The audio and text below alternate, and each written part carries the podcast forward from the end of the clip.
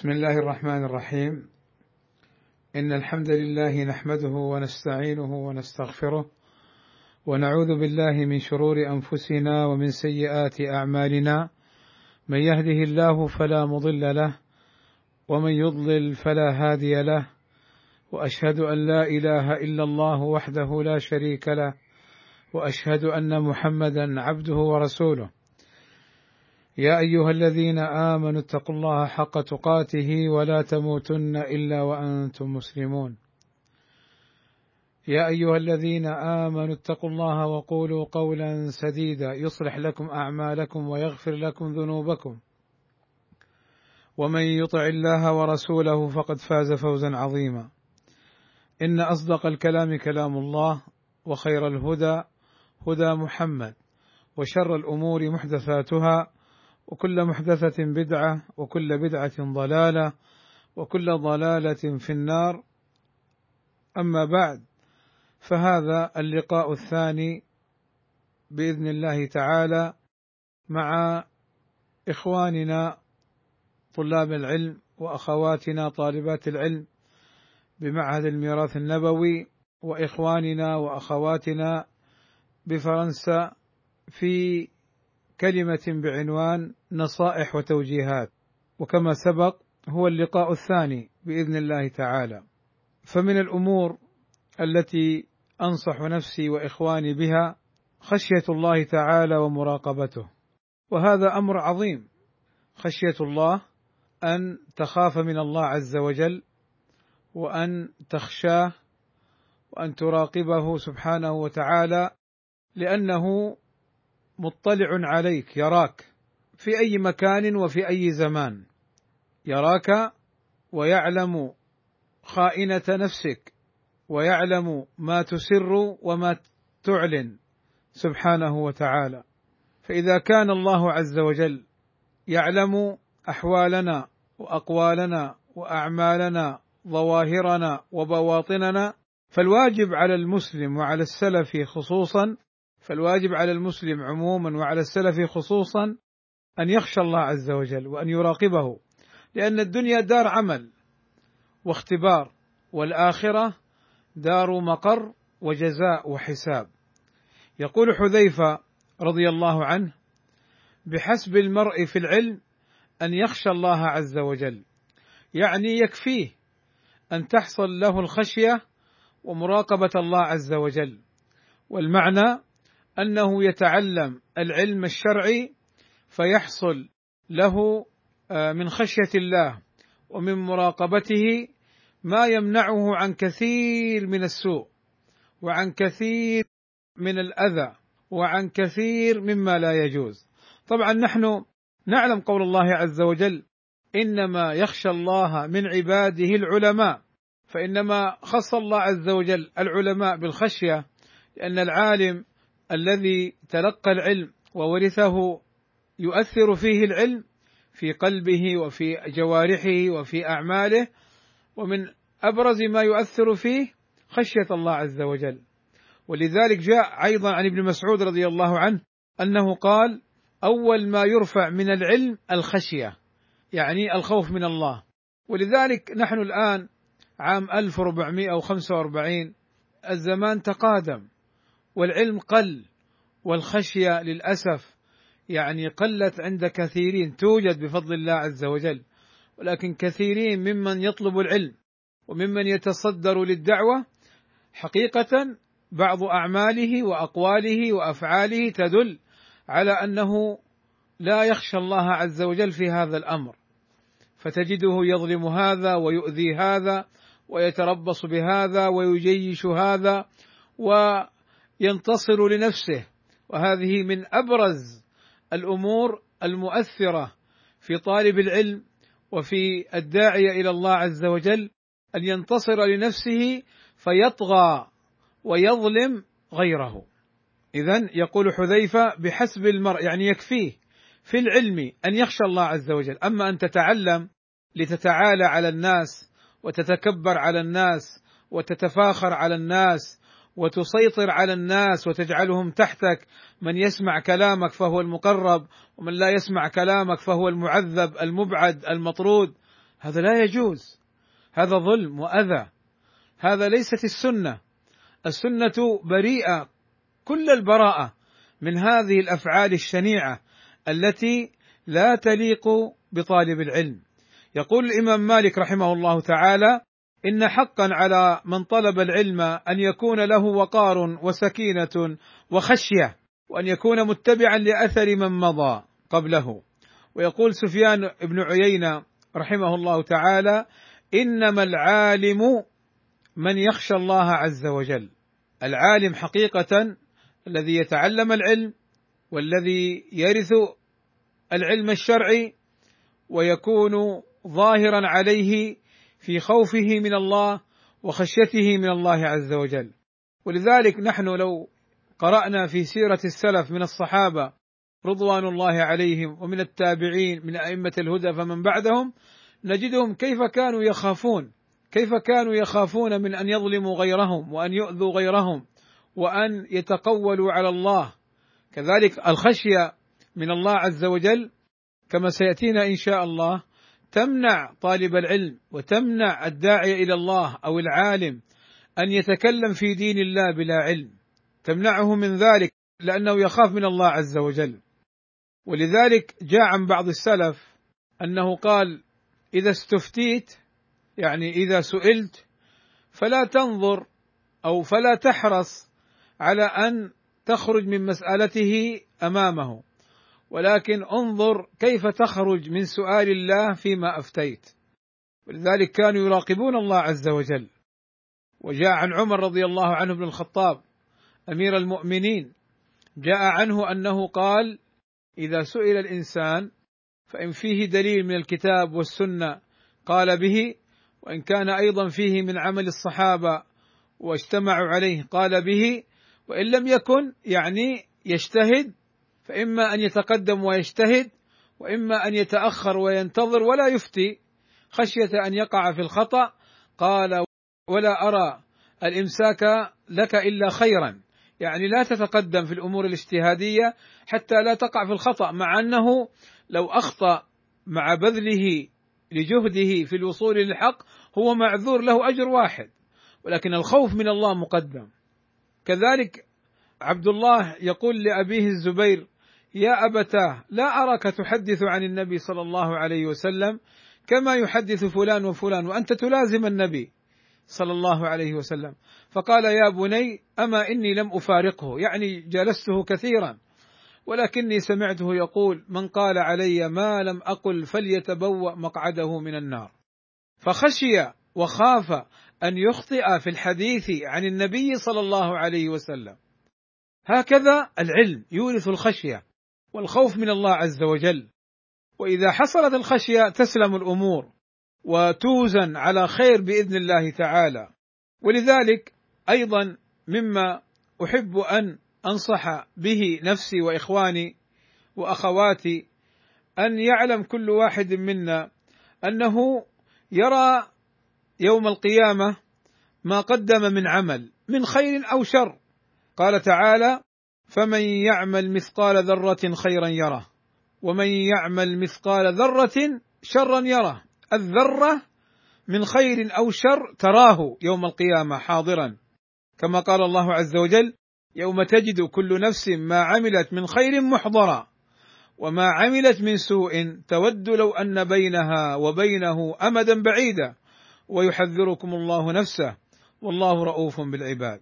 فالواحد إذا علم أنه يرى ما عمل من عمل من خير أو شر أمامه يوم القيامة يخاف ويحسب الحساب لذلك ويتورع ويبتعد عن كل ما فيه أذى لنفسه فضلا عن أذى لغيره. الآن الواحد منا لما يخشى الله ويراقب الله عز وجل ويعمل بالخير ويترك الشر هو اولا ينفع نفسه في الدنيا وفي الآخرة. وإذا آذى الناس وعمل الشر أول من يضر نفسه في الدنيا وفي الآخرة. ولذلك جاء جبريل عليه السلام إلى نبينا صلى الله عليه وسلم فقال يا محمد عش ما شئت فإنك ميت. يعني الحياة لها أمد ستنتهي وتموت اليوم أو غدا. الآن في ساعة يقدرها الله عز وجل. وأحبب من شئت فإنك مفارقه. يعني مهما أحببت فإنك ستموت وتتركه وتفارقه. أو تفارقه في الدنيا قبل الموت. واعمل ما شئت فإنك مجزي به. هذه القضية خطيرة. واعمل ما شئت. يعني ليس معناها الإباحة أن يعمل الإنسان ما شاء. ولكن اعمل من العمل الذي تعلم أنك ستجازى عليه. وقال واعلم أن شرف المؤمن قيامه بالليل وعزه استغناؤه عن الناس. اذا هذا في مراقبة الله عز وجل وفي الخشية. وهناك حديث يعني حقيقة حديث عظيم جدا وهو من علم به وفهمه فإنه يخاف أن يظلم نفسه وأن يظلم غيره. يقول صلى الله عليه وسلم مبينا عظيم شأن يوم القيامة كما قال الله عز وجل ألا يظن أولئك أنهم مبعوثون ليوم عظيم يوم يقوم الناس لرب العالمين. انظر قال الله عز وجل ويل للمطففين الذين إذا اكتالوا على الناس يستوفون وإذا كالوهم أو وزنوهم يخسرون. ما معنى الآية؟ الله عز وجل يتهدد. ويل كلمة تهديد وعذاب. ويل للمطففين يعني الذين يكيلون المكاييل والموازين. الذين ماذا من صفتهم؟ أنهم إذا اكتالوا على الناس إذا كالوا للناس ينقصونهم من حقهم فيظلمونهم.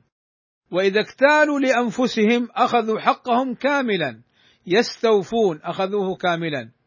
يقول السعدي رحمه الله تعالى يقول الشيخ عبد الرحمن السعدي رحمه الله تعالى هذا ليس فقط في البيع والشراء بل في كل الأمور أنك إذا أخذت حقك تأخذه كاملا ولا ترضى لنفسك البخس ولا الظلم ولا الإساءة وتظلم غيرك وتؤذي غيرك ويل للمطففين الذين إذا اكتالوا على الناس يستوفون وإذا كالوهم أو وزنوهم يخسرون. طيب ما الحديث؟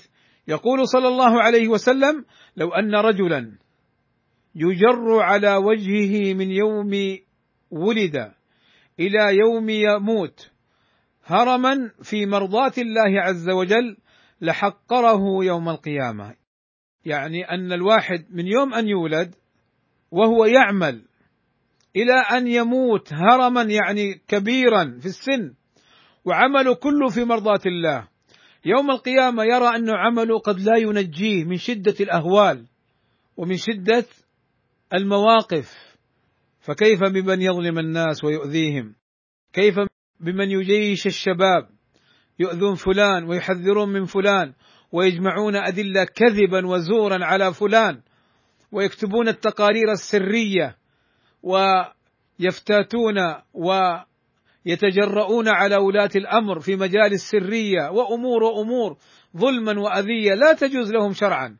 هناك حقوق لولاة الأمر يجب مراعاتها سمعا وطاعة لأمر الله ورسوله صلى الله عليه وسلم بالأمر بالسمع والطاعة لولاة الأمر في غير معصية الله.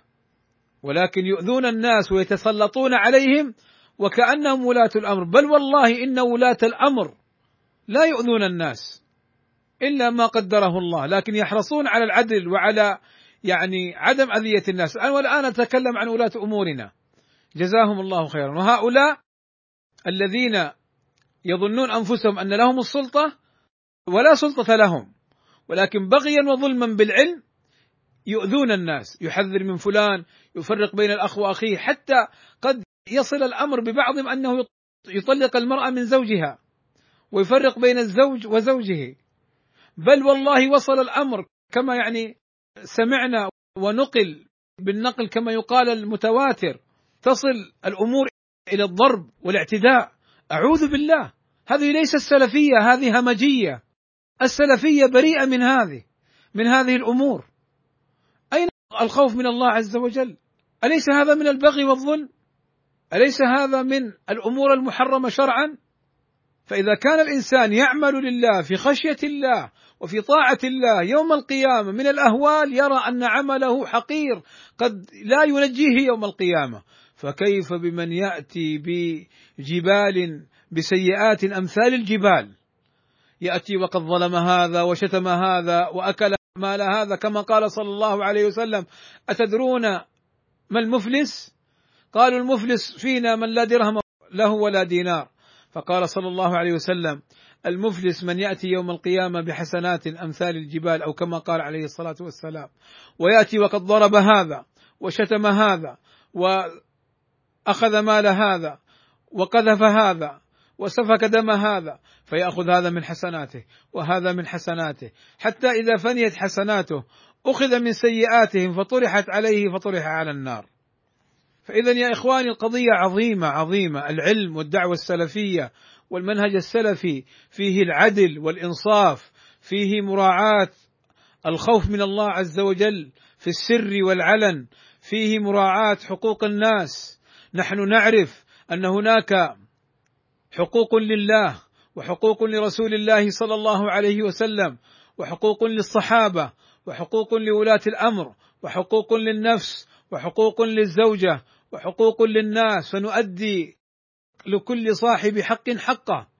كما علمنا وكما أدبنا وكما أمرنا في شرعنا وفي سنة نبينا محمد صلى الله عليه وسلم. اذا المسألة عظيمة. المسألة عظيمة. كل واحد منا يرى ما قدم من عمل يوم القيامة. ولذلك كان السلف كما قال بلال بن سعد كان يقول لا تنظر إلى صغر الخطيئة ولكن انظر إلى عظمة من عصيت لا تنظر إلى صغر الخطيئة ولكن انظر إلى عظمة من عصيت قال ابن مسعود رضي الله عنه إن المؤمن يرى ذنوبه كأنه قاعد تحت جبل يخاف أن يقع عليه. وإن الفاجر يرى ذنوبه كذباب مر على أنفه فقال به أي بيده هكذا أي حرك بيده فوق أنفه غير مبال وغير خائف من ذنوبه. أما المؤمن لا يخاف. فهكذا كان السلف وهكذا المنهج السلفي. المنهج السلفي ليس طغيان. المنهج السلفي ليس تسلط على الناس. ولذلك كما مر معنا في محاضرة آه، شرح حديث ما ذئبان جائعان بأفسد لدين المرء من يعني كما ذكر صلى الله عليه وسلم من حب الرياسة. والرياسة إيش معناها؟ مو معناه أن يكون ملك أو يكون أمير. لا لا لا. الرياسة معناه أنه يريد يكون هو المرجع يكون هو الذي يتسلط هو الآمر هو الناهي. يا أخي هذا ليس من حقك شرعا. أنت فرد من الرعية أنت مأمور والملك هو الذي يأمرك. نعم تأمر الناس بطاعة الله وطاعة رسوله وتحذرهم من المعصية لكن ليس لك أن تتسلط على الناس. ليس لك أن تشق صفوفهم وتفرق كلمتهم وتجعل من والاك مقربا وجماعتك ومن عاداك محذرا منه ومطعون فيه. حتى صار الأمر وآل للأسف الشديد أن بعض من لا يستحق الدعوة إلى الله يصدر يقدم للناس على أنه طالب علم وأنه كذا. والعلماء وطلاب العلم المعروفين بالعلم والمنهج السلفي الواضح يحذر منهم بسبب الطغيان بسبب الظلم. اذا لا تنظر إلى صغر الخطيئة ولكن انظر من عصيت أي إلى عظمة من عصيت. النصيحة التالية إخواني بارك الله فيكم اتباع السنة. نحن ذكرنا الخوف والخشية من الله ومراقبة الله لا على طريقة الصوفية الذين ابتدعوا في دين الله عز وجل وأتوا بطقوس وأمور ليست من دين الله عز وجل حتى حرموا الحلال على أنفسهم. وهكذا تجد من تصوف يفعل مثل هذه الأفاعيل فيستحسن أمورا يرغب عنها وهي سنة مشروعة. ولسنا أيضا على طريقة الخوارج التكفيريين والحداديين الذين يستعظمون الذنوب والعصاة حتى يكفرونهم. لا. نعم. نخاف من الله عز وجل ونخشى على أنفسنا ونبتعد عن المعاصي ولكن من أذنب وعصى الله عز وجل قد يغفر الله له. الأمور بيد الله عز وجل. فلا بد من اتباع السنة في الخوف من الله عز وجل ولا بد من اتباع السنة في طلب العلم بل ولا بد من اتباع السنة في كل أمر. يقول ابن مسعود رضي الله عنه اتبعوا ولا تبتدعوا فقد كفيتم. يعني اتبعوا سنة النبي صلى الله عليه وسلم. ولا تبتدعوا أمورا جديدة فقد كفيتم أي عندكم ما يكفيكم. وكل بدعة ضلالة. لا يجينا أحد يستحسن. والله مراعاة لمصلحة الشباب أنا أفعل معهم كذا وكذا وكذا. لا هذه المصلحة لو كانت خيرا لجاء بها النبي صلى الله عليه وسلم وكان عليها الصحابة. لكن ما دام أن هذه المصلحة مقتضاها موجود في عهد النبي صلى الله عليه وسلم وعهد الصحابة وما فعلوها ففعلك لها محدثة بدعة وضلالة. ولذلك قال ابن مسعود اتبعوا ولا تبتدعوا فقد كفيتم وكل بدعة ضلالة. وقال رضي الله عنه اقتصاد في السنة خير من اجتهاد في بدعة. يعني عمل قليل على السنة خير من عمل كثير في بدعة يعني على غير سنة. لأن العمل الذي على السنة كبير وإن قل والعمل الذي خلاف السنة صغير وإن كثر. يقول ابن رجب رحمه الله تعالى من سار على طريق الرسول صلى الله عليه وسلم ومنهاجه وإن اقتصد يعني عمل قليل فإنه يسبق فإنه يسبق من سار على غير طريقه وإن اجتهد. ولذلك إخواني هذه أيضا مسألة تتعلق بقضية أن صاحب السنة كبير بسنته والمخالف للسنة صغير بمخالفته. كما جاء في الحديث عن النبي صلى الله عليه وسلم وجعلت الذلة والصغار على من خالف أمري. فبعض الناس يأتي إلى إنسان عنده علم كثير لكن عنده مخالفات وعنده أمور قد تكون من باب البدع. فحرصا على العلم يلزم هذا المخالف وينظر إلى العالم السني بأنه ما عنده علم كثير وأن علمه قليل. وفاته أن السنة والحق هو الكبير وأن البدعة وخلاف السنة هو الصغير. فاذا بارك الله فيكم لابد من اتباع السنة. يقول سفيان الثوري رحمه الله تعالى إن استطعت أن لا تحك رأسك إلا بأثر فافعل.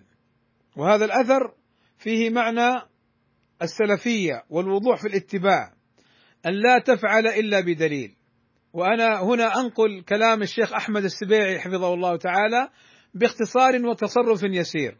قال معلقا على أثر سفيان الثوري إن استطعت أن لا تحك رأسك إلا بأثر فافعل قال حفظه الله تعالى في كلام معناه. هذا الأثر فيه معنى السلفية والوضوح في الاتباع. أن لا تفعل إلا بدليل. وهذا الأثر أيضا فيه كمال الدين. فليس بحاجة إلى زيادة ورسوم. فليس بحاجة إلى زيادة ورسوم. وفيه تقديم الوحي والدليل بفهم الصحابة على العقل والرأي. وفيه طلب الدليل والتعلم. وفيه أن كل ما يحتاج المرء في دينه ودنياه يجد جوابه بإذن الله. إذا بحث وفتش عنه وفيه أن العلم دين وليس الدين بالرأي والفكر والعقل المجرد. قال سفيان رحمه الله تعالى إن استطعت أن لا تحك رأسك إلا بأثر أي بدليل فافعل. حتى هذا الأمر حك الرأس بأن تحرك إصبعك في رأسك بدليل تفعل إن كان هناك دليل. فهذه الفوائد جزاه الله خيرا استنبطها من هذا الأثر. وهو كما قال حفظه الله تعالى الدين بالدليل وليس بالرأي والعقل. يقول عطاء ليس الدين الرأي ولكنه السمع يعني المنقول والمأثور. وقال الثوري أيضا إنما العلم كله العلم بالآثار. وقال عبد الله بن داود ليس الدين بالكلام إنما الدين بالآثار. وقال قوام السنة الأصبهاني اعلم أن فصل ما بيننا وبين المبتدعة هو مسألة العقل فإنهم أسسوا دينهم على المعقول وجعلوا الاتباع والمأثور تبعا للمعقول. وأما أهل السنة قالوا الأصل في الدين الاتباع والمعقول تبع ولو كان أساس الدين على المعقول لاستغنى الخلق عن الوحي وعن الأنبياء. اذا معنى كلام قوام السنة أن الاتباع وتقديم الدليل على العقل والرأي والهوى فرقان بين السلف وغيره.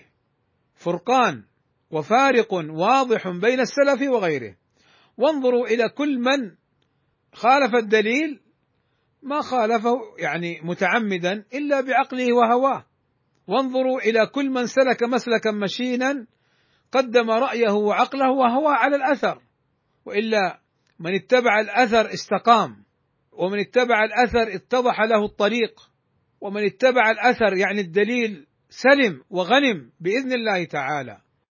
أما من اتبع هواه وعقله ورأيه فاستحسن في أن يفعل بعض الأمور ولو ظن هو أنها خير هذا لا يجعلها من الخير. كما قال ابن مسعود رضي الله عنه وكم من مريد للخير لم يصبه. اذا بارك الله فيكم. هذه الفوائد أيضا تدل على أن كل الخير في اتباع هدي النبي صلى الله عليه وسلم وأصحابه وإن كان العمل قليلا. وتدل على أن من حقق الاتباع فهو السابق يوم القيامة وإن قل عمله. وأن من قصر في الاتباع فهو متأخر مسبوق. ولو كثر عمله يعني في غير سنة فإن العبرة في الاتباع لا الابتداع. يقول ابن مسعود رضي الله عنه عمل قليل في سنة خير من عمل كثير في بدعة.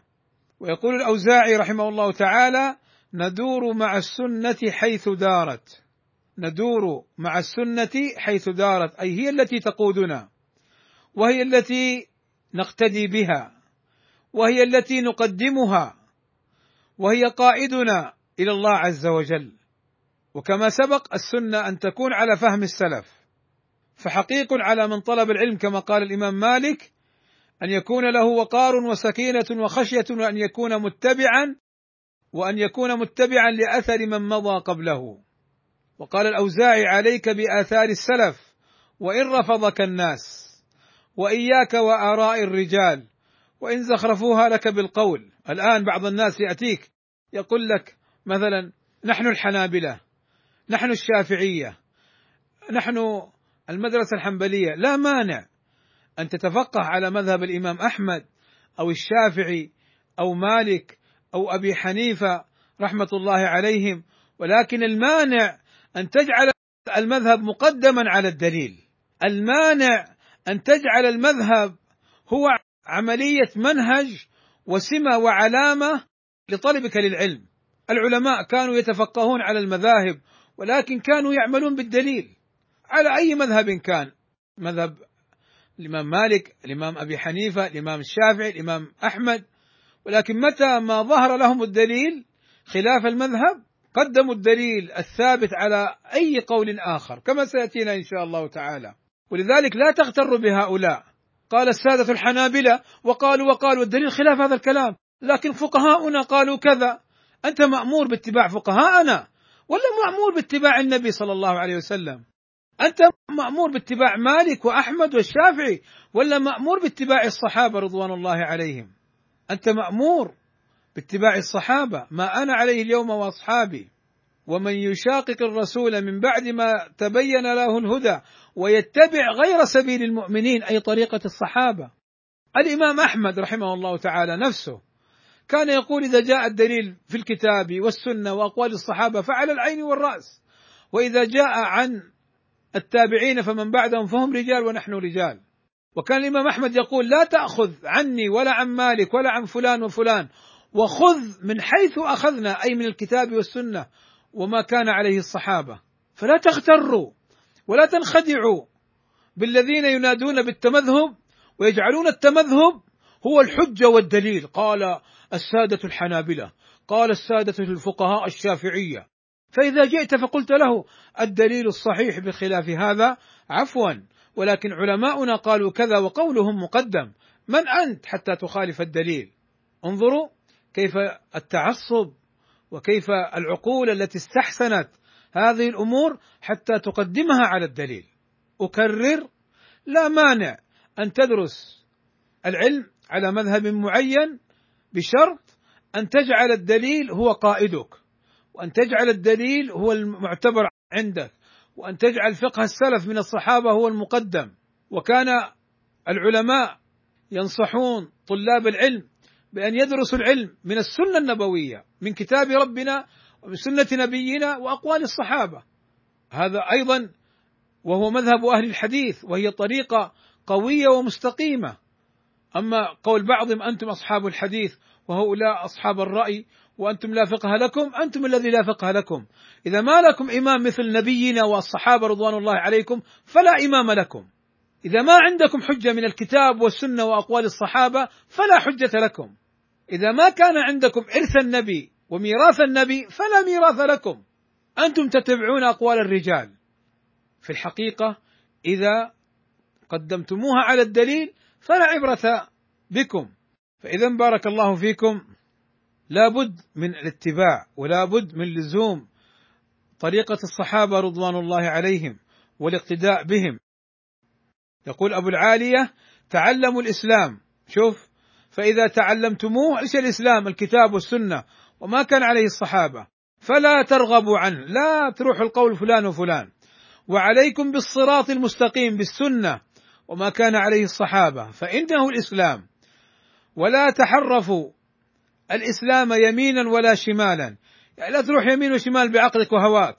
وعليكم أي إلزموا بسنة نبيكم والذي كان عليه أصحابه وإياكم. وهذه الأهواء التي تلقي بين الناس العداوة والبغضاء فحدثت الحسن فقال صدق ونصح. فتجد الحنابلة قد يبغضون الشافعية والشافعية يبغضون الحنابلة والأحناف يبغضون الشافعية والمالكية يبغضون كذا وكذا لأنهم لا يقولون بمثل قول إمامهم ويخالفون إمامهم.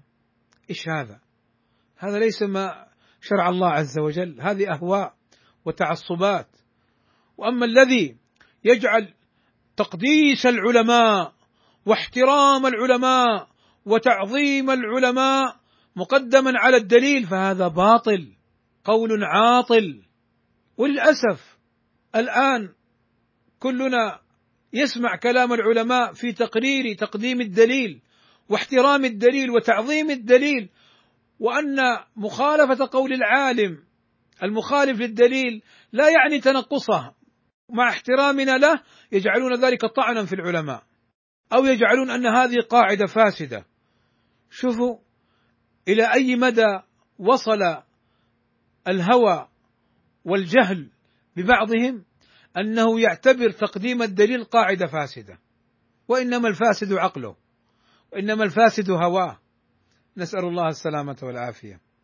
ولذلك إخواني بارك الله فيكم احرصوا على تعليم السنة ومنهج السلف الصالح للصغار من الصغر.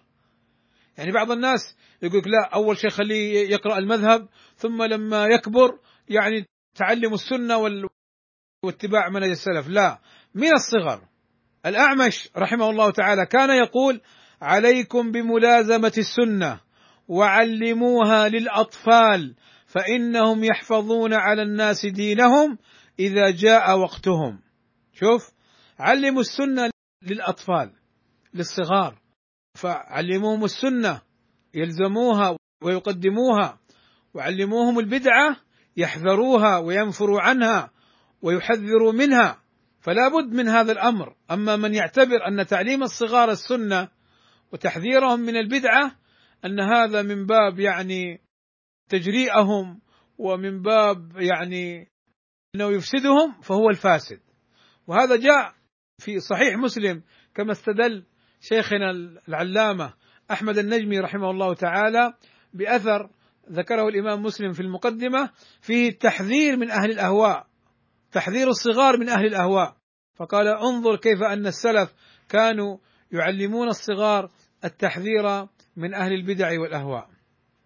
ولذلك من رد السنة متعمدا لا عن جهل أو دون قصد فهو مبتدع ضال. يقول أبو قلابة إذا حدثت الرجل بالسنة فقال دعنا من هذا وهات كتاب الله فاعلم أنه ضال. كم رأينا وكم سمعنا وأنا ما أدري إيش الحكاية والله أنا أعجب. يعني معلش أنا الآن أريد أن أتكلم عن قضية رأيتها متكررة في مواقع التواصل اليوتيوب وغيره. يأتيك طبيب يأتيك مهندس يأتيك فلان لا عالم ولا متعلم يأتي ويقول علينا بكتاب الله. وأن البخاري حتى البخاري فضلا عن مسلم اللذان أجمعت الأمة على صحة ما فيهما يقول هذا لا نعمل به إنما يكفينا كتاب الله. مثل هذا الدكتور الفايد. لا شك أنه ضلال. يقول أبو قلابة إذا حدثت الرجل بالسنة شوف سنة واحدة فقال دعنا من هذا وهات كتاب الله فاعلم أنه ضال. فكيف بمن يرد أكثر من سبعة آلاف حديث. ففي صحيح البخاري سبعة آلاف وستمائة تقريبا وثلاثة وخمسين حديث أو نحوها. فيردها كلها. إذا الذي يرد سنة واحدة ضال. فكيف بمن يرد هذه الأحاديث كلها؟ فالمسألة خطيرة. ولذلك علق الذهبي على قول أبي قلابة وإذا رأيت المتكلم المبتدع يقول دعنا من الكتاب والأحاديث يعني القرآن والسنة والأحاديث الآحاد وهات العقل فاعلم أنه أبو جهل. ولذلك سبحان الله الذين يردون السنن ويزعمون أنهم يعملون بالقرآن تجدهم أيضا حتى القرآن لا يقبلون بعض الآيات ويقول العقل لا يقبل ذلك. ويقول العقل لا يقبل ذلك. فلذلك بارك الله فيكم طبعا هؤلاء يزعمون أن الأحاديث تسبب يعني آه، فتنة أو أن الأحاديث متناقضة أو متعارضة فلا شك أن قولهم باطل عاطل. بارك الله فيكم. فهذا الدكتور الفايد سمعته في مقطع صوتي بالصوت والصورة يرد السنن ويرد صحيح البخاري ويزعم أن القرآن يكفينا. لو هو عمل بالقرآن لو كان صادقا وعمل بالقرآن القرآن يقول يا أيها الذين آمنوا أطيعوا الله وأطيعوا الرسول. ويقول وما آتاكم الرسول فخذوه وما نهاكم عنه فانتهوا. ويقول وما ينطق عن الهوى إن هو إلا وحي يوحى. فالذي يزعم أنه يأخذ القرآن ولا يعمل بالسنة هو أول مكذب للقرآن. فلذلك إخواني انتبهوا بارك الله فيكم. اذا علينا بارك الله فيكم أن نحذر من أهل الأهواء والبدع الذين يردون السنن بالهوى والعقل. أيضا من الأمور التي أنصح نفسي وإياكم بها الرجوع إلى الحق وعدم رد الحق. يقول ابن قيم الجوزية رحمه الله تعالى حذاري حذاري من أمرين لهما عواقب سوء. الأول رد الحق لمخالفة هواك فإنك تعاقب بتقليب القلب ورد ما يرد عليك من الحق راسا. الثاني التهاون بالأمر إذا حضر وقته فإنك تعاقب بالتثبيط والإقعاد والكسل فمن سلم من هاتين الآفتين فلتهنأه السلامة. يقول ابن القيم حذاري حذاري من أمرين لهما عواقب سوء. إذا الأمر الأول رد الحق. ليش رد الحق؟ لمخالفة هواك. هواك بأنك تقول بخلاف هذا القول أو لأنك لا تحب فلان أو لأنك لا تريد النصرة لفلان أو لأنك لا تريد لفلان أن يتمكن وأن يكون قوله مقدما. قال فإنك تعاقب بتقليب القلب. يا مقلب القلوب ثبت قلبي على دينك. يتقلب قلبك في أودية الهوى والردى وما يرد عليك من الحق رأسا. ولذلك جاء عن عمر بن الخطاب رضي الله عنه في رسالته إلى أبي موسى الأشعري في القضاء وآدابه أنه قال له فإن الرجوع إلى الحق خير من التمادي في الباطل.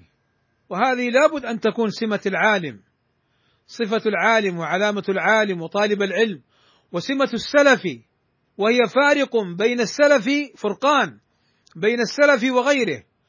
السلفي ما أن يتبين له الدليل يأخذ به.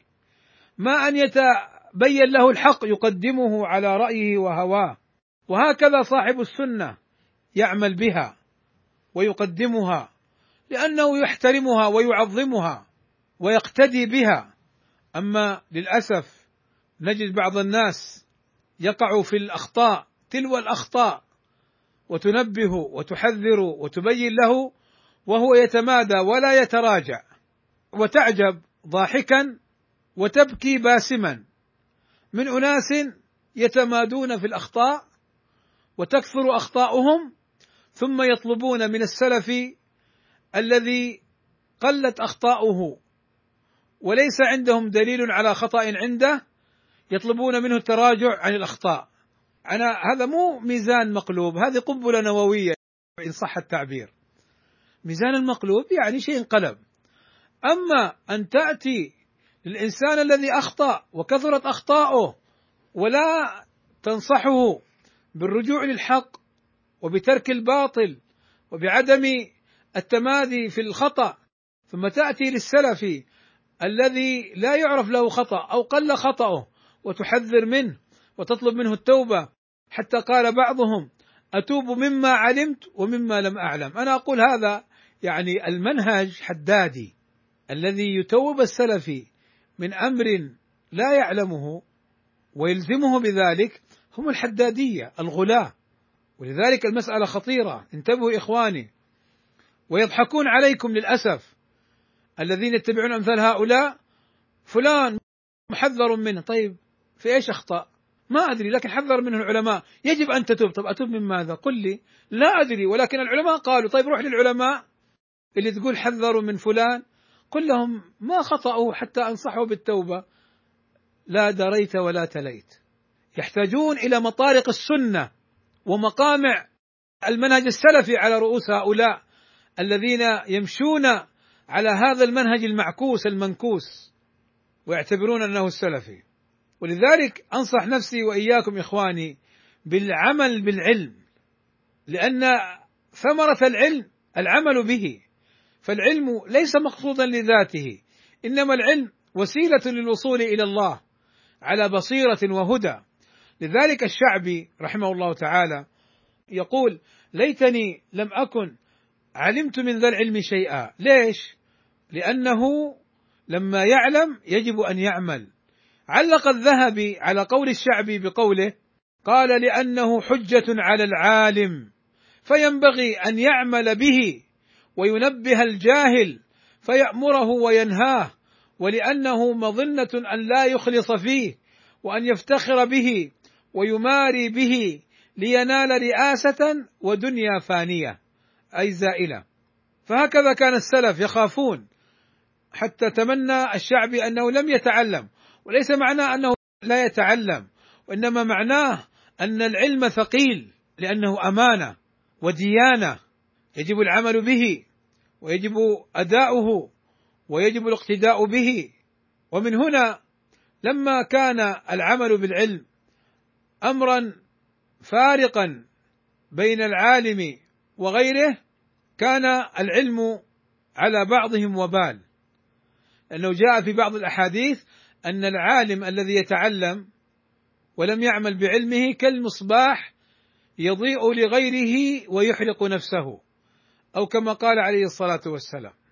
إخواني أيضا من الأمور المهمة التي يجب أن نعلمها وأن نتنبه لها أن نعلم أن الكلام في مسائل العلم بلا علم حرام لأن الكلام في مسائل العلم هو كلام في دين الله عز وجل.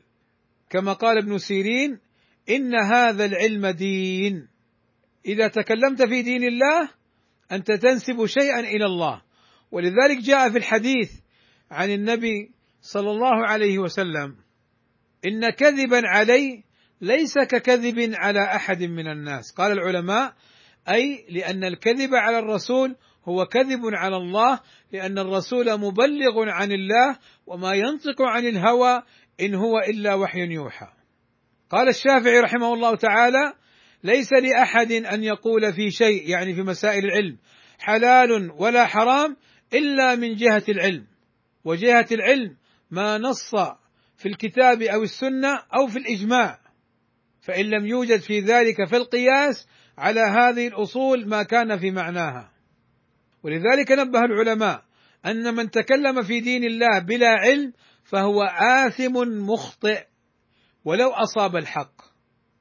من تكلم في دين الله بلا علم فهو آثم مخطئ ولو أصاب الحق. لماذا؟ لأنه تجرأ بالكلام في دين الله بلا علم. يقول صلى الله عليه وسلم من أفتي بفتيا غير ثبت فإنما إثمه على من أفتاه. وقال ابن عباس من أفتى بفتيا يعمى عليها فإثمها عليه. وقال الشافعي رحمه الله ومن تكلف ما جهل ولم يثبته معرفة كانت موافقته للصواب وإن وافقه من حيث لا يعرفه غير محمودة والله أعلم. وكان بخطئه غير معذور إذا ما نطق فيما لا يحيط علمه بالفرق بين الخطأ والصواب فيه. وقال شيخ الإسلام ابن تيمية من قال في القرآن برأيه فقد تكلف ما لا علم له به وسلك غير ما أمر به فلو أنه أصاب المعنى في نفس الأمر لكان قد أخطأ لأنه لم يأتي الأمر من بابه. كمن حكم بين الناس على جهل فهو في النار. يشير لحديث القضاة ثلاثة اثنان في النار وواحد في الجنة. ففي الذي في الجنة قاض علم وقضى بما علم فهو في الجنة واللذان في النار قاض علم وقضى بخلاف ما علم فهو في النار وقاض لا يعلم وقضى بلا علم فهو في النار أو كما قال صلى الله عليه وسلم فقال كمن حكم بين الناس على جهل فهو في النار وإن وافق حكمه الصواب في نفس الأمر لكن يكون أخف جرما ممن أخطأ والله أعلم.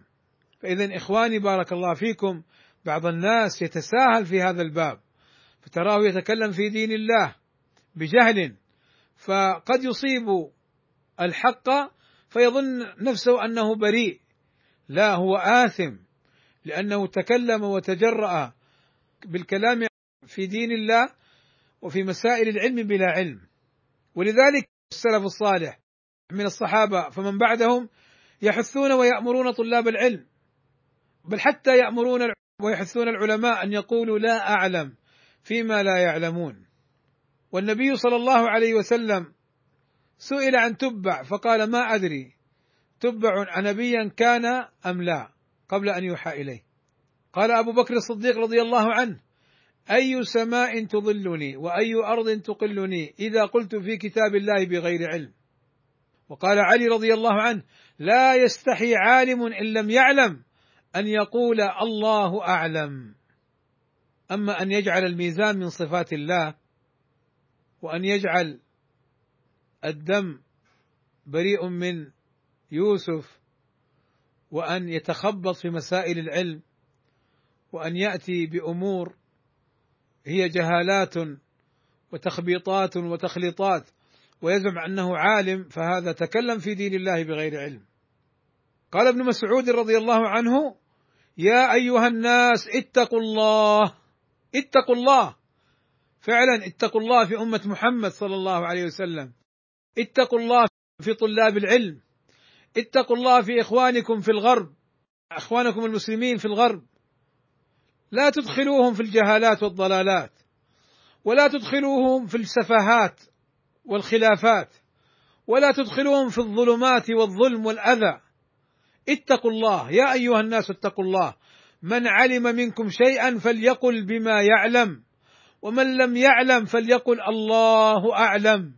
فإنه أعلم لأحدكم أن يقول لما لا يعلم الله أعلم. لذلك قال العلماء قولك فيما لا تعلم الله أعلم علم وخوضك فيما لا تعلم جهل. قال سعيد بن جبير رحمه الله ويل للذي يقول لما لا يعلم إني أعلم. وقال الشعبي لا أدري نصف العلم. وقال ابن سيرين لأن يموت الرجل جاهلا خير له من أن يقول ما لا يعلم. لماذا؟ لأنه لو مات جاهلا معذور بجهله. وهذا فيه أيضا حجة لمسألة العذر بالجهل. وفيه رد على الحدادية لأن الجاهل معذور بجهله. إذا مات وهو يجهل وما قصر خير من أن يقول ما لا يعلم لأنه لو قال في شيء وهو لا يعلم فهو آثم مؤاخذ محاسب. ولذلك قال ابن عجلان رحمه الله إذا أغفل العالم لا أدري أصيبت مقاتله. ومن هنا إخواني بارك الله فيكم يأتينا ما كان عليه السلف من انتقاء العلماء العالمين العاملين الورعين أهل التقى وأهل الورع.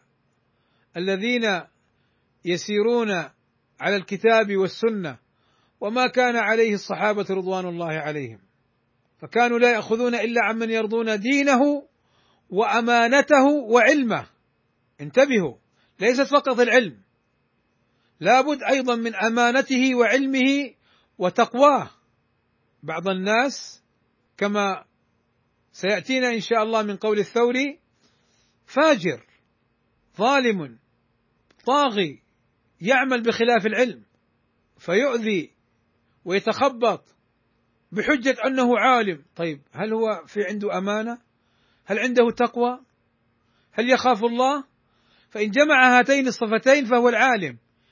العلم والتقوى والتقوى تقوده للعمل بما يعلم. لذلك يقول الشيخ العثيمين رحمه الله تعالى التلميذ محتاج إلى الأستاذ من الناحية العلمية والناحية العملية. لهذا كان لزاما عليه أن يحرص غاية الحرص على انتقاء الأساتذة يعني المشايخ الذين عرفوا بالعلم وعرفوا بالأمانة والدين وعرفوا بالمنهج السليم والتوجه الصحيح حتى يتلقى من علمهم اولا ثم من منهجهم ثانيا. انتهى. يقول الشيخ العنجري حفظه الله تعالى هناك فرق فرقان. هناك فرق بين من يريد نشر الحق وبين من يريد العلو بالحق. يعني العالم الذي يريد نشر الحق لله هذا هو العالم وهذا يدل على علمه وتقواه لأنه حريص على نشر الحق وهذا فرق بينه وبين من يريد العلو بالحق فينشر الحق للرئاسة. وليكون له المكانة وليضرب فلان وفلان. ولذلك حديث إنما الأعمال بالنيات وإنما لكل امرئ ما نوى. حديث عظيم يدخل في هذه المسائل كلها. إذا يقول الشيخ العنجري حفظه الله هناك فرق بين من يريد نشر الحق وبين من يريد العلو بالحق. إذا انتقاء العلماء تختار تسأل عن العالم الذي تستفيد منه. ومن هنا حذر العلماء من قطاع الطريق الذين يقطعون طريق العلم والعلماء. فالذي يتهم العلماء الربانيين السلفيين العالمين العاملين بعلمهم بتهم هم منها براء فهذا من قطاع الطريق. والذي يتهم العلماء بأنهم لا يفقهون الواقع وأنهم علماء حيض ونفاس فهؤلاء من قطاع الطريق. وأصحاب الكتب الفكرية والكتب التي هي عقلية ليست من الوحي هؤلاء من قطاع الطريق.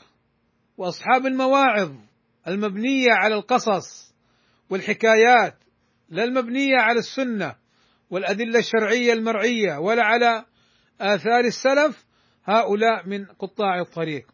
أصحاب الأناشيد والتمثيليات من قطاع الطريق. المتعالمون والجهال. وهنا لابد أن أقف وقفة سريعة.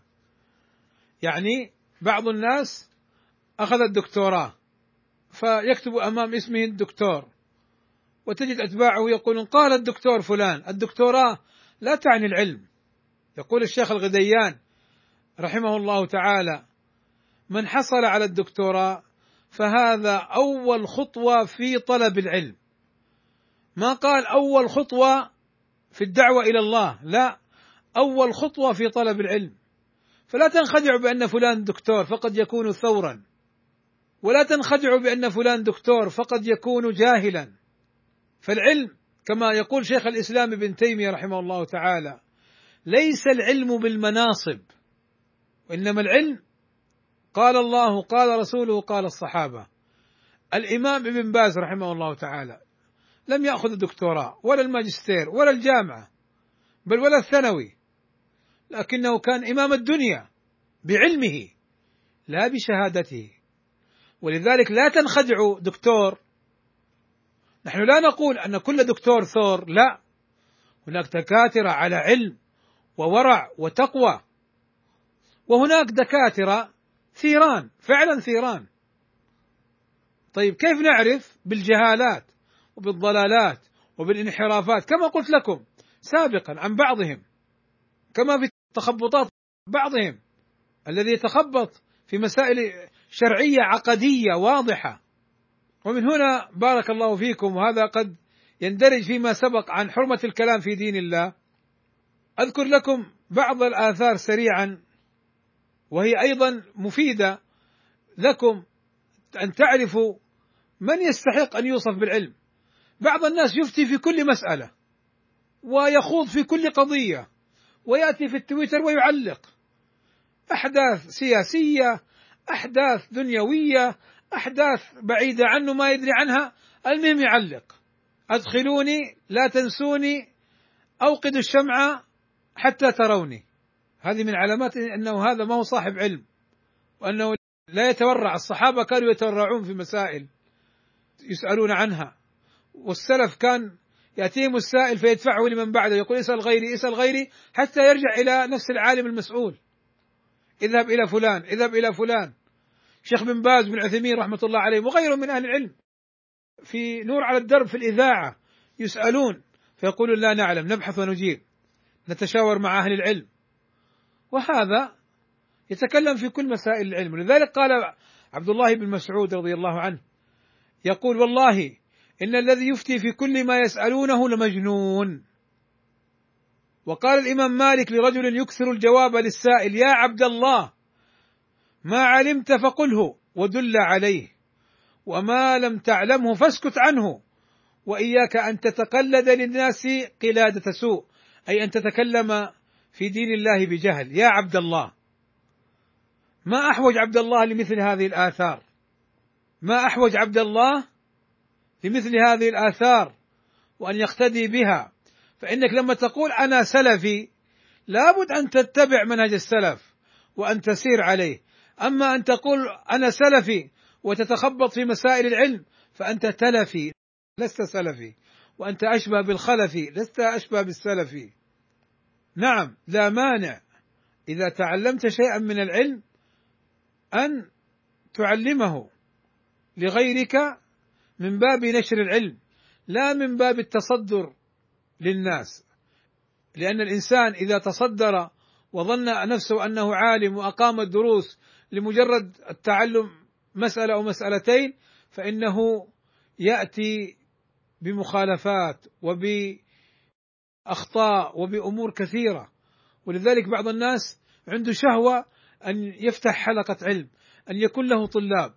تسمع دائما طلابي كان اشتراهم ولا صاروا عبيده طلابي أتباعي طلابي شوية يقول حقيني شوية يقول كرتوني. يا شيخ هؤلاء إخوانك. كان العالم الكبير يأتيه طلابه فعلا ويسألونه أن يكتب لهم جوابا أو كتابا. فيكتب فيقول سألني إخواني. أو يقول سألني من لا يسعني رد جوابه أو طلبه. فاذا بارك الله فيكم. لا يتصدر الإنسان وهو جاهل. ولا يظن نفسه أنه إذا تعلم مسألة أو مسألتين أنه يحق له أن يفتح حلق العلم وأن يفتي ويتكلم. فهذا مجنون. كما قال ابن مسعود رضي الله عنه كما سبق معنا.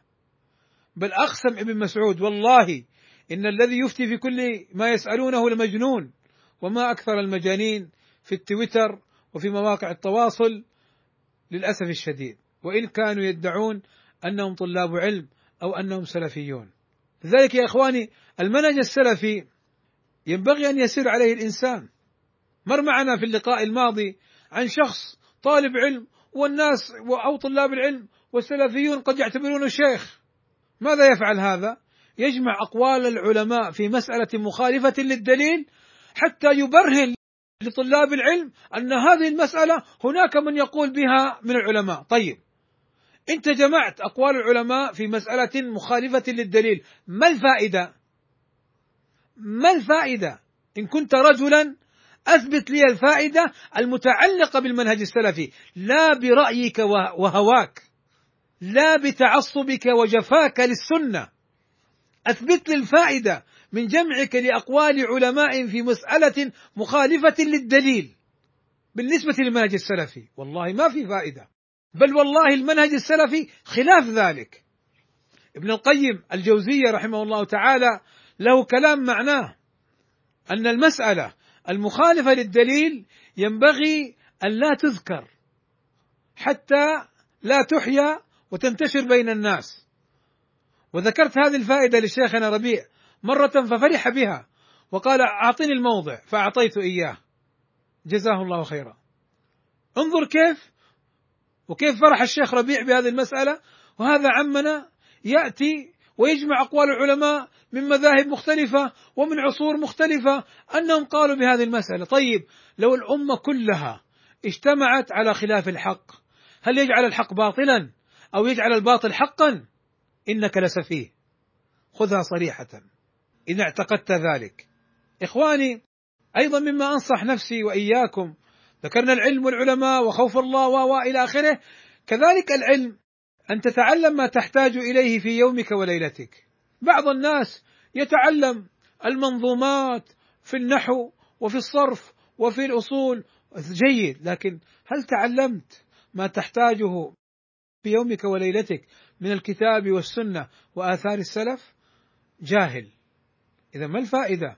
قدم ما تحتاج إليه في دينك. قل هذه سبيلي أدعو إلى الله على بصيرة أي على علم وهدى ونور من الله عز وجل في الكتاب والسنة وما كان عليه سلف الأمة. قال الإمام مالك وقد سأله رجل عن طلب العلم وفي رواية أن رجلا سأل رجلا من أهل العلم عن طلب العلم فقال إن طلب العلم لحسن ولكن انظر إلى الذي يعني شوف العلوم الشرعية طلبها حسن الآن ما هو قضية قواعد وكلام يعني بشر؟ لا العلوم الشرعية إن طلب العلم أي الشرعي لا حسن لأنه علم شرعي. ولكن انظر إلى الذي يلزمك يعني تفعله ويجب عليك أن تفعله من حين تصبح ومن حين تمسي فالزمه. إذا حتى من العلم الشرعي لا تتعلمه كله ابتداء إنما تعلم ما تحتاج إليه. ولا تؤثرن أي لا تقدمن عليه شيئا.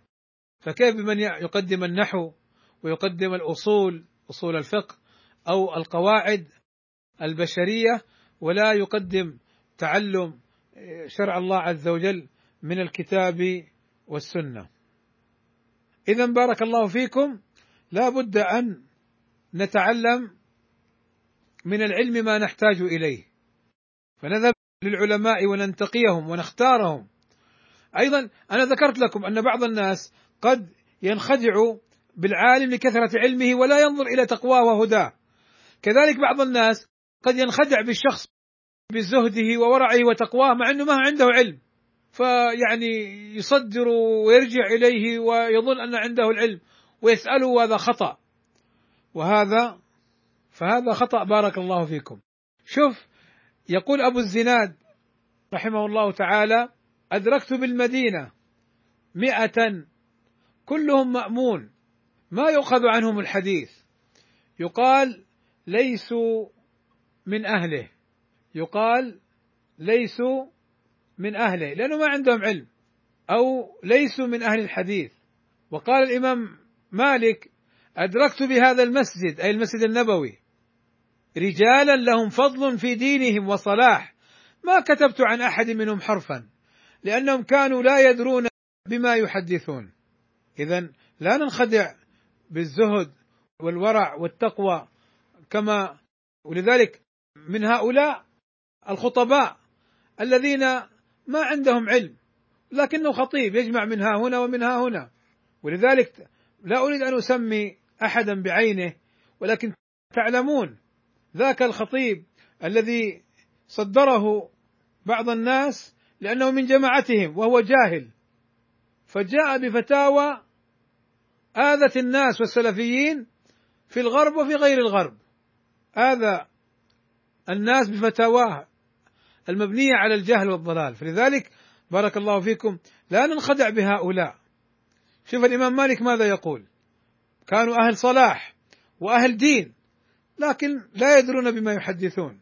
يقول عمر بن عبد العزيز رحمه الله تعالى اتقوا فتنة العابد الجاهل والعالم الفاجر. انتبه شوف. اتقوا فتنة العابد الجاهل. عابد وعنده ديانة وعنده كذا لكن جاهل. فلا تسأله ولا تنخدع بطريقته لأنه ليس مصدرا لتلقي الطريقة والعلم. والعالم الفاجر أي الذي يعلم ويعمل بخلاف ما يعلم. ولا يتورع ولا يتقي الله ويطغى ويظلم ويؤذي. قال فإنهما فتنتان يفتتن بهما كل مفتون. الفتان العالم الفاجر. الفتان الذي يعمل بخلاف الحق. الفتان الذي يتصدر ويتكلم في دين الله بلا علم. ولعلك أخي تسألني بارك الله فيك من هو السني؟ من هو السني؟ فأقول بارك الله فيكم السني السلفي له صفات أذكر بعضا منها منها أنه لا يتعصب لشيء من الأهواء. سئل أبو بكر بن عياش من السني؟ قال الذي إذا ذكرت الأهواء لم يتعصب لشيء منها. كذلك السني من كان محبا لأهل الحديث متبعا لهم. قال قتيبة إذا رأيت الرجل يحب أهل الحديث مثل يحيى بن سعيد وعبد الرحمن بن مهدي وأحمد بن حنبل وإسحاق بن راهوية وذكر قوما آخرين فإنه على السنة ومن خالف هؤلاء فاعلم أنه مبتدع. كذلك نحن نقول في زماننا هذا من كان يحب ابن باز وابن عثيمين والألباني ويحب علماء السنة فإنه على السنة. ومن كان يحاربهم ويحذر منهم فإنه قد يكون مبتدعا حداديا ضالا. السني من يحارب البدع. قال ابن عباس رضي الله عنهما والله ما أظن على ظهر الأرض اليوم احدا أحب إلى الشيطان هلاكا مني. يعني إبليس يتمنى أن أموت. فقيل لابن عباس وكيف؟ فقال والله إنه لتحدث البدعة في مشرق أو مغرب فيحملها الرجل إلي فإذا انتهت إلي قمعتها بالسنة فترد عليه.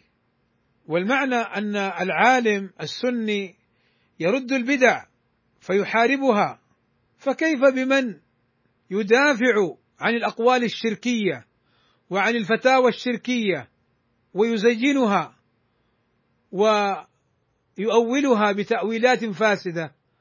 فلا شك أن هؤلاء من المفتونين وهؤلاء هم الفتانون حقيقة. السني هو الغريب الذي يدعو إلى السنة. قال الثوري استوصوا بأهل السنة خيرا فإنهم غرباء. وقال أبو بكر بن عياش أهل السنة في الإسلام مثل أهل الإسلام في سائر الأديان.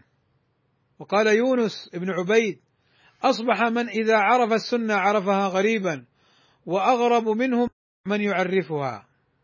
يعني من يعرف السنة يكون غريبا لأن الناس يعملون بخلاف السنة.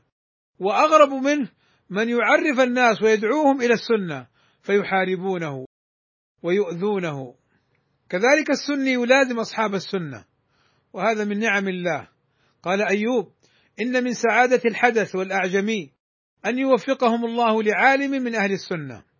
وقال يوسف بن أصباط من نعمة الله على الشاب أن يوافق صاحب سنة يحمله عليها. أما من يتمنى موت أهل السنة فكما مر معنا من قول ابن عباس رضي الله عنهما أن الشيطان يتمنى موت العالم السني الذي يرد البدع. يقول أيوب إني أخبر بموت الرجل من أهل السنة وكأني أفقد بعض أعضائي. هكذا من حبهم لأهل السنة لأنهم غرباء وقلة ولأنهم يشعرون بالغربة. ولهم في ذلك يعني أقوال كثيرة واضحة في حب أهل السنة. إخواني بارك الله فيكم لعلي أكتفي بهذا القدر من الأمور التي أريد أن أتناصح بها معكم. وسيكون إن شاء الله تعالى لقاء ثالث في الأيام القادمة. إن يسره الله لي ولكم على خير بإذن الله تعالى. لكني أريد أن أنبه على بعض الأمور. بعض الناس في اللقاء السابق وفي غيره من كلام المكتوب أو المسموع يأخذ من كلامي ويقول فلان أو يعني أني أقصد الطعن في فلان أو الرد على فلان أو لا. أرجو كلامي العام أن لا تنزلوه على أحد بعينه. هذا لا يجوز. هذا لا يجوز. إن كان مخطئا منحرفا هذا يعرفه الناس. ولكن تأتي وتحمل كلامي ما لا يحتمل فأنا لا أرضى هذا من الطرفين. فأنا لم أخذ في الفتنة ولم أتكلم فيها. وفي اللقاء السابق طلبت منكم ومن نفسي أن نترك الفتن وفرقت بين قضية بيان الحق وبيان المسألة الشرعية من حيث هي وبين الخوض في الفتنة. وأن بيان المسألة الشرعية لا يعني الخوض في الفتنة من الطرفين. فليس لهؤلاء أن يقول كلامه رد عليكم وليس لهؤلاء أن يقولوا كلامه حجة لنا. لأن الحجة في الدليل والفتن نصحت نفسي وأنصحكم الا تخوضوا فيها. واتركوا الفتنة فلها أهلها التي يعالجونها. ويردونها بالحكمة والموعظة الحسنة وبما يتناسب معها. وسبق معنا أن العالم قد يترك الكلام والخوض في الفتنة ليس هربا وليس ضعفا ولكن من الحكمة ترك الفتنة وترك الكلام في الفتنة حتى تهدأ الأمور وتهدأ النفوس ويتميز الحق من الباطل خاصة وأن في زمن الفتنة هناك من يؤججها ويشعلها تشفيا وانتقاما أو طلبا لتفرقة السلفيين أو لأي مقصد آخر سيء. ومسألة الإنكار العلني هي مسألة شرعية. ذكرتها ديانة وذكرتها من باب ما سمعت من بعض إخواننا السلفيين أنه يرى أن الإنكار العلني مشروع. مع مخالفته للأدلة. فقلت كمسألة شرعية وديانة يجب عليك أيها السلفي أن ترى أن الإنكار العلني خطأ. لقوله صلى الله عليه وسلم من أراد أن ينصح لذي سلطان فلا ينكر عليه علانية وليأخذ بيده وليخلو به ولينصح فإن قبل وإلا كان أدى الذي عليه. الحديث واضح. وصريح كمسألة شرعية. لا تأتي وتقول فلان يبدع أو يضلل فلان. أنا لم أخذ في هذا. لذلك إخواني بارك الله فيكم كذلك أنبه على أني رأيت هناك بعض الحسابات باسمي وأنا والله ما فتحتها. فهذه الحسابات التي ليست باسمي أصحابها يتحملون ما فيها. فإن نقلوا خيرا فجزاهم الله خيرا. وإن نقلوا شرا فأنا بريء من هذا الشر وبريء من هذه الحسابات ولا أرضاه.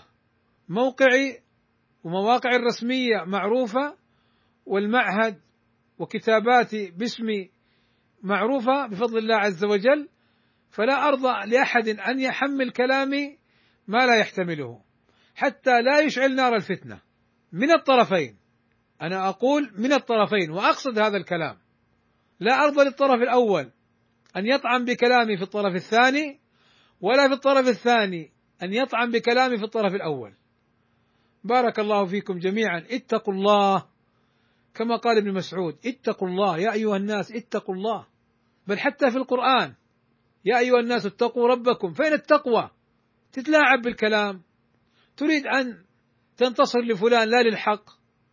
تريد فلان أن تسقطه فتجرب عليه بخيلك ورجلك كالشيطان تريد فلان أن تنصره تعصبا وحمية وهوى لا للحق فتلوي عناق النصوص لأجله ما هذا التلاعب بالمنهج السلفي؟ أين تقوى الله؟ أين الورع؟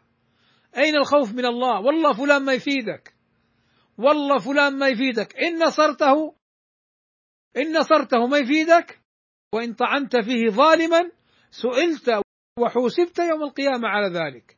لماذا؟ لماذا الواحد فينا يوبق نفسه يهلك نفسه؟ إيش الفائدة؟ يوم يفر المرء من أخيه وأمه وأبيه وصاحبته وبنيه أبوك أمك أخوانك زوجتك أولادك. تفر منهم. فلان وفلان إيش ينفعك؟ فلا تخسر دينك ولا تخسر دنياك ولا تخسر آخرتك. بالخوض في الفتنة فيتقلب قلبك فترد الحق وتقبل الباطل ولا تأمن أن تتخبط. قال تعالى فليحذر الذين يخالفون عن أمره أن تصيبهم فتنة أو يصيبهم عذاب أليم. قال الإمام أحمد لابنه أظن عبد الله يا بني أتدري ما الفتنة؟ قال الشرك. يعني الذين يخالفون أمر الرسول قد يقعون في الفتنة أي في الشرك. قد يقعون في ذلك من تقلب قلوبهم. وكم رأينا وسمعنا من من أناس أصبحوا في حالة مزرية مردية. نسأل الله السلامة والعافية. من رد الحق ونصرة الباطل والطعن في الدين. فبارك الله فيكم. هذه السنة وهذا منهج السلف الصالح. وهذا الحق لا غبار فيه. وهذه المحجة البيضاء ليلها كنهارها لا يزيغ عنها إلا هالك. وصلى الله وسلم على نبينا محمد وعلى آله وصحبه وسلم أجمعين والحمد لله رب العالمين.